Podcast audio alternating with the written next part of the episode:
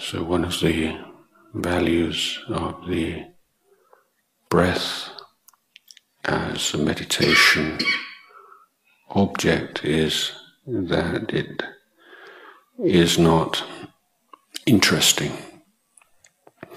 It doesn't draw us in naturally in the way that, for instance, a piece of music or a movie might. There's not anything particularly attractive about the breath to a casual observer.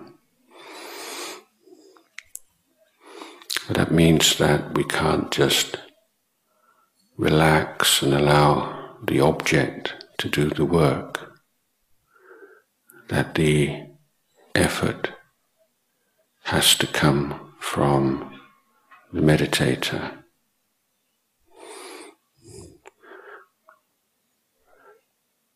So meditation, we are learning a very important life skill. It's the skill of applying a steady, consistent, appropriate effort to a task which is not particularly inviting or interesting.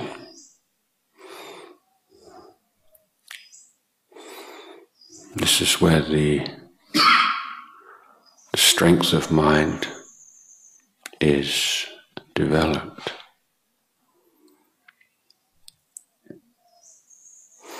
So the challenge for us as meditators is to find some way in which we can be content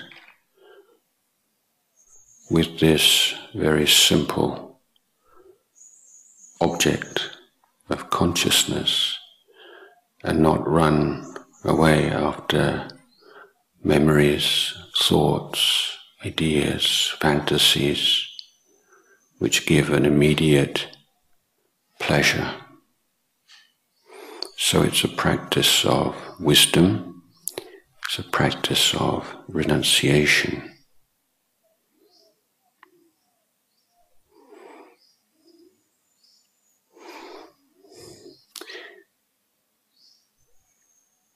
Recognize how every single breath is unique.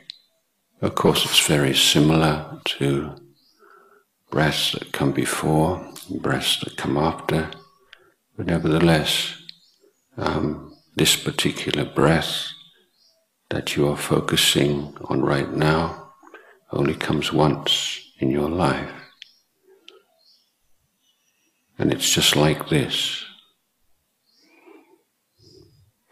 And finding ways of reflecting on the breath that increase your commitment to the practice is also the function of wisdom.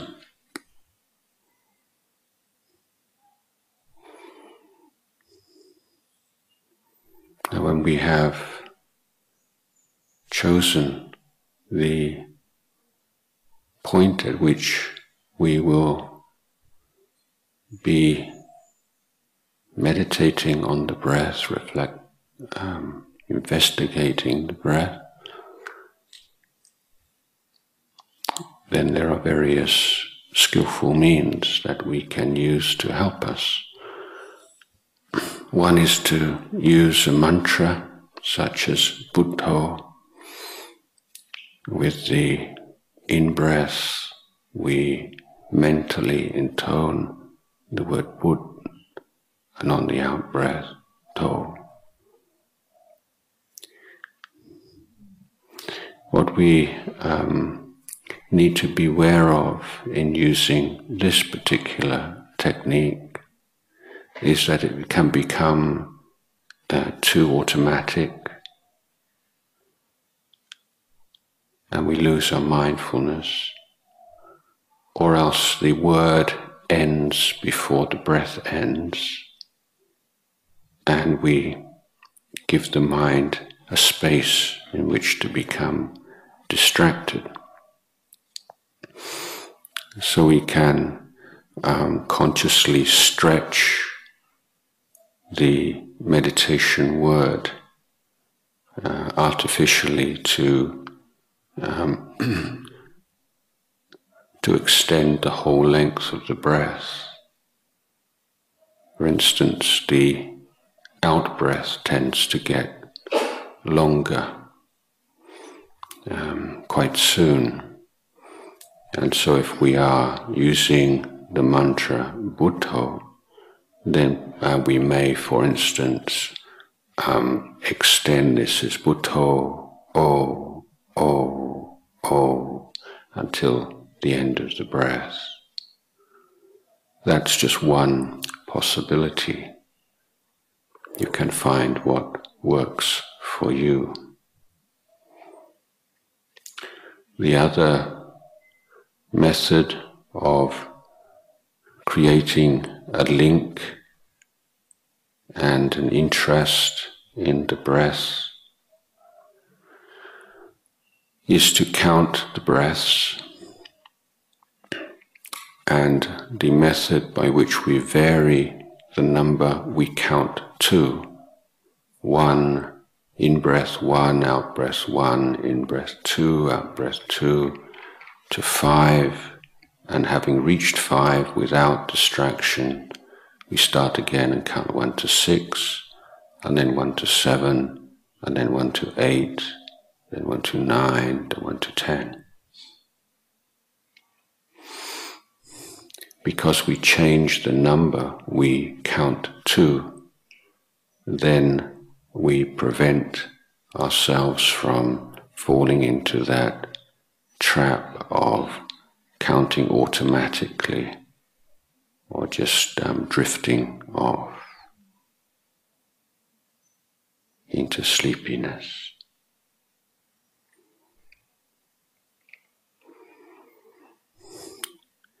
Another possibility in the beginning of the meditation, when we are just beginning to establish a relationship between the mind, the element of knowing, and the object of knowing, the breath, is to focus on the characteristics of the breath. For instance, how long the breath is. Is it long breath? Is it short breath? Is it a coarse breath? Is it a fine breath? Is it a warm breath? Is it a cool breath? Is there any sensations um, at that point of tingling or anything at all we observe?